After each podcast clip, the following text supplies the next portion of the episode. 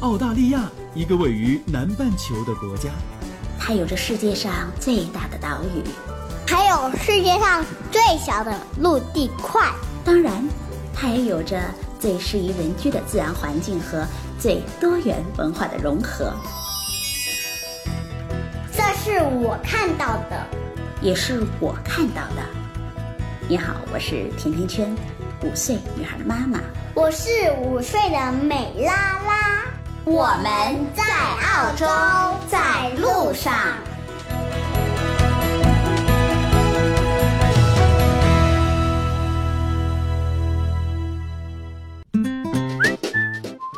大家好，甜甜圈在澳大利亚的悉尼向你们问好。上个月，澳洲东海岸我的旅程当中，我在凯恩斯探访了帕罗尼拉公园。公园其实是一座城堡，城堡的主人帕罗尼拉是西班牙人。他为了儿时的古堡梦想，从西班牙来到了澳洲，花了十三年，从一个砍甘蔗的农民转变成了商人、建筑师、工程师。他一砖一瓦的亲手建造了这座城堡。据说宫崎骏的《天空之城》的雏形就来自于此。在我的身边，移民海外的朋友虽然理由各不相同，有的人是为了孩子们的教育，有的人是希望换一种活法。还有的人是因为他们怀揣着梦想。是的，每个人都有梦想，但大多数人到了最后把梦想都遗忘了。我还记得我少年时候的梦想，游走到世界的每一个角落去。后来长大了，我真的开始行走了，从北半球到南半球，四十多个国家留下了我的足迹。我想，现在我在慢慢的靠近我的梦想。亲爱的小伙伴们，你们还记得你们的梦想吗？给我留言吧，让我来为你们记下你们的梦想。今天的这一期节目，我邀请到了一位七年前怀揣着梦想来到澳洲的华人。他和别人不同的是，他花了七年的时间，他把酸甜苦辣、世间百味都融到了一口锅中。大家叫他郭先生。现在的悉尼很容易找到中餐厅。不过，要找到一个真正的有中国味道的中餐厅，其实并不是很容易。有数据显示，仅仅在悉尼的 b o r w o o d 华人区，每年新开的大小中餐馆就有四十多家。但是，每年死掉的中餐馆也是同样的数字。这些餐馆的开办有着不同的目的，有的人是为了移民投资生意，有的人为了担保别人。还有的人觉得餐饮门槛低，来钱快。在悉尼有一款爆红的炒饭，总是要让人排队，常常队伍沿街堵住了人行道，于是引来了很多过路的印度人不满，扬言报警。后来每一次饭点排队的时候，警察都会过来特殊的关照。再后来，这一家餐厅成了《三联生活周刊》环球寻味记当中唯一入选的澳洲中餐厅。最后，连央视也坐不住了。制片人扛着摄像机来到了悉尼，直奔餐厅的后厨。当越来越多的媒体开始追访这家餐厅的时候，脾气有点大的餐厅的创始人在朋友圈里留下了一句话：“你若成功了，放屁都有道理；你若失败了，再有道理都是放屁。”然后他就继续回到后厨做菜去了。这个看上去有点拧巴的，就是郭先生。今天当我们见面的时候，这个出生在福建宁德的八零后、有点脾气的大厨，比我想象中的要志气一些。厨师专科学校毕业之后，从后厨打下手开始做起，从倒垃圾、备菜、切菜、掌勺，一直到了星级酒店的行政总厨。出国前，他已经管理着六个厨房、两百多个厨师了。但是和很多厨师的梦想一样，郭先生。希望能开一家属于自己的餐厅。于是，在二零一零年的时候，他奔赴澳洲，一切从零开始，重新经历着后厨帮工打下手的日子。现在，我们一起走进郭先生。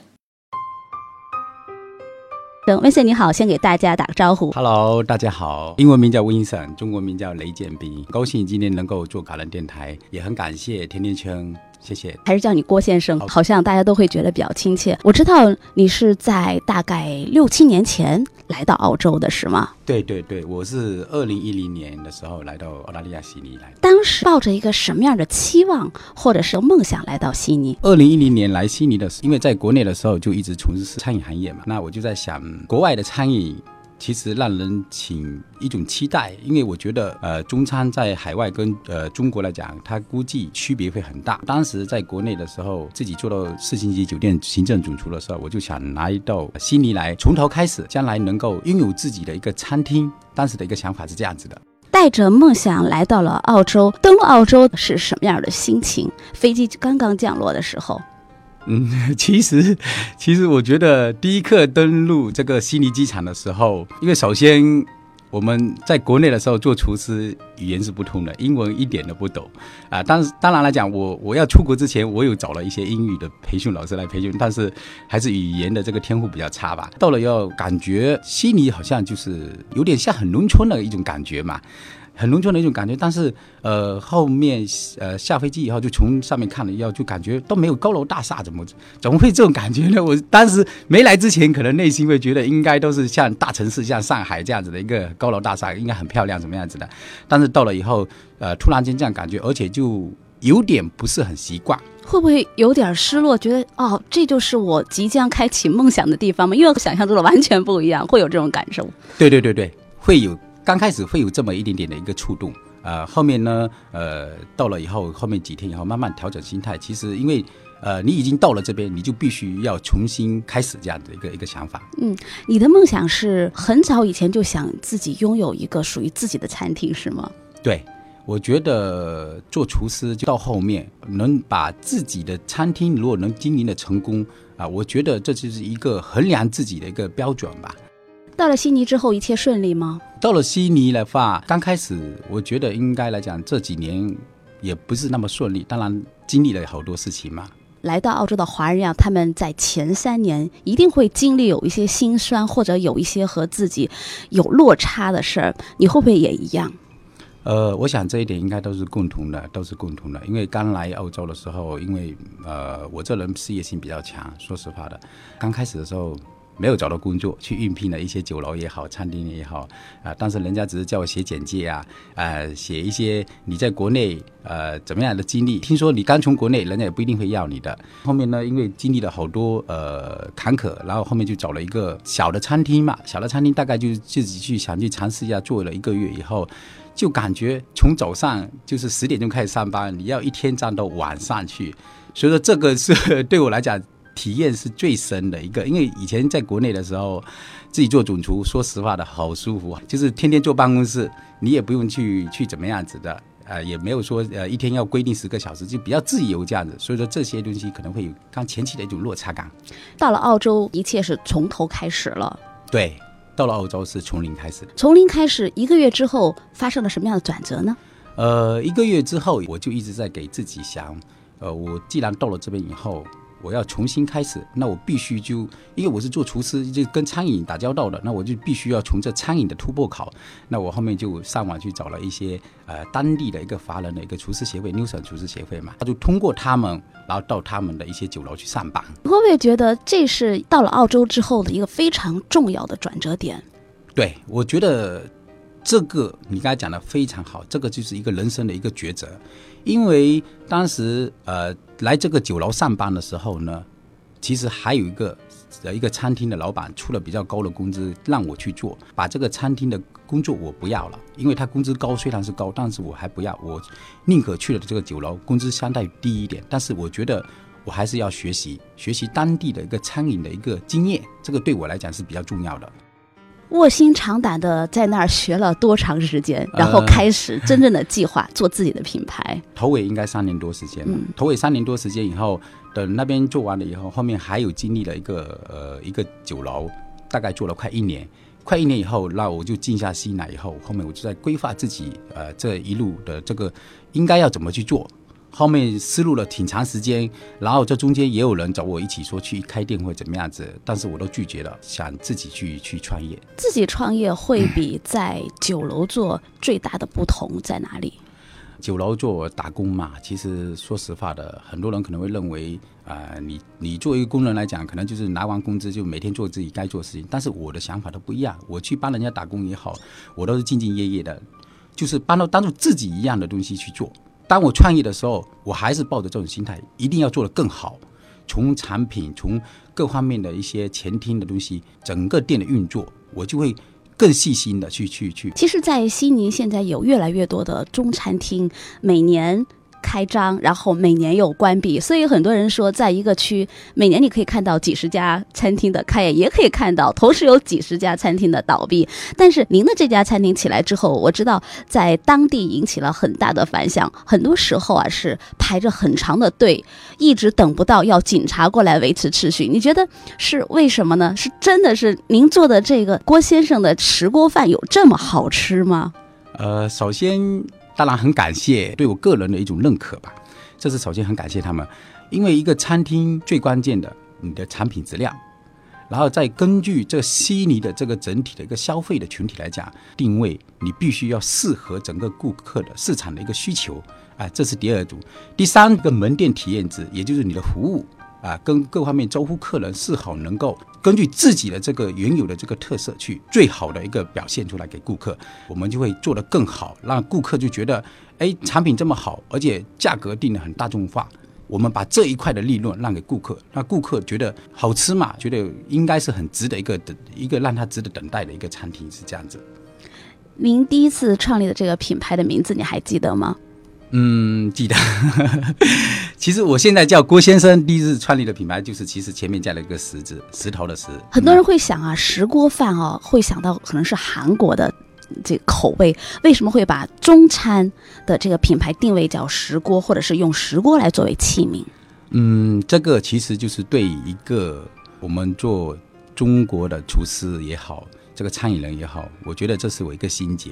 因为我到了台外来以后呢，我觉得很多人的一个概念，他始终认为这个石锅的一个系列就是日餐跟韩餐里面。但是我作为专业的一个厨师来讲，我就希望能把这中餐能够发扬光大。因为我就想考虑了，既然他们可以做了，那我们为什么中餐不能呢？就呃根据自己的一些以往的一些经验，我就在以这个石锅为切入点，然后我就回了中国去考察了很多餐饮。啊、那我就在想，也去考察了很多厨具的设备嘛。那我就考察适合用什么样子的一个石锅能够代表我们中餐啊？那我就选择了跟他们完全不一样的，跟日餐、韩餐完全不一样的石锅来代替。有这个器皿以后，那你需要怎么样子的食材、怎么样的菜才能盛装？后面我就研发了一些能够适合装在石锅菜里面，而且很有特色。从保温系来衡量的话，又可以研发这道菜花了多长时间？在我要创这个品牌的时候，我就已经在技法这些产品的一些研发，应该花了一年多的时间吧。一年多的精心筹备，对你现在回头想起来，在整个创业的过程当中，让你感到印象最深或者是最艰难的是什么？啊，印象最深、最艰难的时候是我在创业的过程中，我每天六七点起床，我会开着车满市场去去看，赶回店里面，再开始忙忙我一天的工作，就从早到晚，连午饭都没有吃都有，晚饭没有吃，就是一直一直坚持着，到晚上加班到两三点，自己开着车回家，做出来的这道菜，我们知道啊，不仅仅是《三联生活周刊》要来采访您，还惊动了央视，带着摄像机千里迢迢的远渡重洋，从北半球来到南半球，就是想看一下咱们这个中国的石锅系列到底是什么样的。那我知道很多媒体要来采访您的时候，您是闭门不见的。对，因为怎么讲呢？我觉得餐饮最终是离不开产品，我更重视的是把我的产品质量做好，把我的店经营好。做一个餐厅是您从几岁开始的时候的梦想？呃，我觉得应该在我读烹科的时候吧，我在呃中国读烹科的时候，那时候呃看到呃电视里面那些大厨戴的高帽，然后一步一步，因为每一个阶段可能的梦想可能都会不一样的。那时候的梦想其实就是能够当像电视里面戴着大帽子炒菜，那个火焰四发在那里，呃，很很旺那种的。然后后面到了真正自己坐到这个位置以后，我就觉得开一家成功的餐厅是我的最最终的一个一个一个梦想来的。二零一六年，郭先生达到了赴澳六年来的巅峰状态，当选了二零一六年澳大利亚十大华裔青年领袖，在首都堪培拉的国会大厦，在鲜花掌声当中接受了殊荣。就是在这餐馆日进金斗的时候，一场火爆的档口，他突然间销声匿迹了，没有人知道他去哪里了。他说：“彷徨、迷茫、艰难、困苦和火爆的餐厅之后，他想像一个厨艺初学者一样重新开始学习之路。于是他做了两件事：放弃和开始。他只身去了美国，去考察中式快餐传奇的熊猫连锁快餐，然后在与原有火爆的店面完全切割之后，他在恰斯伍德重新创立了品牌，立志再火爆一家。”结束了您的第一个品牌之后，您花了很长的一段时间去看国外的市场。对您最触动最深的，我知道是美国的这个熊猫系列啊。我记得在美国的时候，很多的华人都会去吃，包括我自己，我也会专门去熊猫快餐店去尝一下。你觉得熊猫这个系列和您现在这个品牌之间的关联是什么？首先，他们做的很好，很成功。他们的思维能够，包括他们的产品，包括他们整个经营的思维。它能够适合这个当地的它的当地的西人啊也好，或者怎么样中国人也好，我觉得它这个品牌就做得很好了。因为我们是一个餐厅，它是一种连锁快餐形式的，这个是有个区分开来的。我去考察就考察它的品质，它的一些产品是我适适好适合西人的这些呃消费的口味，考察它的经营理念啊，这个对我来讲当然是触动比较深。您现在回头想这。六七年在澳洲生活的日子，什么是让您触动最深的？觉得经历吧，人生的一种经历。从一零年到现在，我觉得这这么多年走过来，我觉得风风雨雨啊，这些经历有起有落啊，然后经历了好多事情，我觉得也使我自己呃个人不断的在成长。这些经历对我将来。啊，对未来的这些走下来的路子，我觉得是应该是比较宝贵的。自己最最低潮期是在什么时候？应该有分好几个低潮期。嗯，我觉得二零一五年我我刚开始创办的品牌的时候。中间也是我一个低潮期，嗯，发生了什么事儿呢？从酒楼出来以后，自己要创业嘛，中间我就自己给自己呃放假了好长时间，然后就在在选择到底是怎么样子的，因为好多人会在观望着你，我不知道为什么这样子，好多人就会观望着你，那你是否要怎么做？这其实当然来讲，每个人是活自己的嘛，也不要去在意别人怎么看。但是外界的压力会很大。对对对对，好大。然后包括现在一样，我现在重新创立周先生品牌，其实我很我我心里非常清楚，太多人在关注这个品牌，关注我这个这个人到底能不能把这个新的品牌重新打造的，就就是在心里能不能打，在业界里面能不能打造一个火的品牌？这对我来讲，其实现在的也是很大的一个一个一个压力在那边。你觉得别人对你的看法重要吗？真正的是，呃，对餐饮会怎么样子？我觉得我自己的看法是最自己最重要的，因为我觉得做好自己，把我想做的，把我的产品经营做好啊，各方面做好。我觉得只有做好，不攻自破吧。从和您的沟通和交谈当中，就像 呃很多歌里在说的“爱拼才会赢”，有很多往前冲的这种情感在里面的。在做每一道菜的时候，哎，这些。饭菜对的一个味觉，还是说对视觉，你会觉得哪一个更重要？我觉得两者都。如果让我真的是选择一样的话，我觉得当然来讲，所有的产品离不开味，这个味是整个整个一个美食里面重中之重的。怎么样看在澳洲的整个中餐行业？按照目前的一个自己的一个思维一个分析的话，我觉得，呃，现有的这个整个悉尼的中餐，我想应该是饱和，它会一个淘汰制。啊，也就是说，中餐会有一个提升档次开始。那现在为什么会有这么多人在注入这个悉尼的餐饮呢？我想，当然又会好多原因吧。那我觉得，呃，我在车属这个这个区域来做，我就把中餐跟所有的悉尼的，我会有一个区分开来，就从食材上的选择啊，从产品的一个一个架构的一个一个定制，然后全部跟所有的不一样。这么多年来，如果让你想最感谢的，你会说是谁？我觉得最感谢的还是我的家人在背后默默的支持我。我觉得这个很重要，会经历好多事情啊，让我觉得触动挺深的。我觉得就是所谓的真正的你要把一件事情做好，有时候就是会遇到非常大的困难，包括阻碍。从福建到澳洲经历了六年，再从一名厨师到一个品牌的创立者，那这个过程中又经历了好多个年头。你在回头的时候会有很多不一样的感受。从石锅先生到郭先生，去掉一个字，对你意味着什么？从中国福建呃到了澳大利亚以后，然后到现在自己又从啊重新开始这起航着新的品牌以后，我就从中国开始讲起。我觉得从中国那时候一个高峰期。然后我就呃到了澳大利亚，又从高到低开始重新开始自己呃从呃做学徒开始重新起航，然后到了一五年自己创立了一个火爆品牌以后，那时候说实话的呃就就是会比刚来澳洲的时候很好，但是呃到现在郭先生跟之前的品牌来比的话，我觉得又是我一个人生的一个重新一个一个起航，我会把我。会把想一尽的一切办法，就是说，把这个郭先生在我原有的一个品牌的基础上，我要去，我会把它加以改进，做得更好，这样子。他说他希望把酸甜苦辣和世间百味都融进这口锅中，他希望做一个有梦想和有情怀的厨师。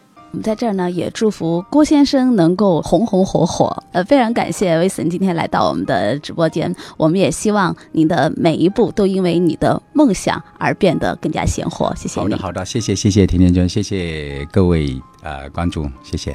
今天就到这里了。如果你对澳洲的留学、移民、置业、投资、吃喝住用行有话要说，可以在节目的下方直接点击我要评论，或者。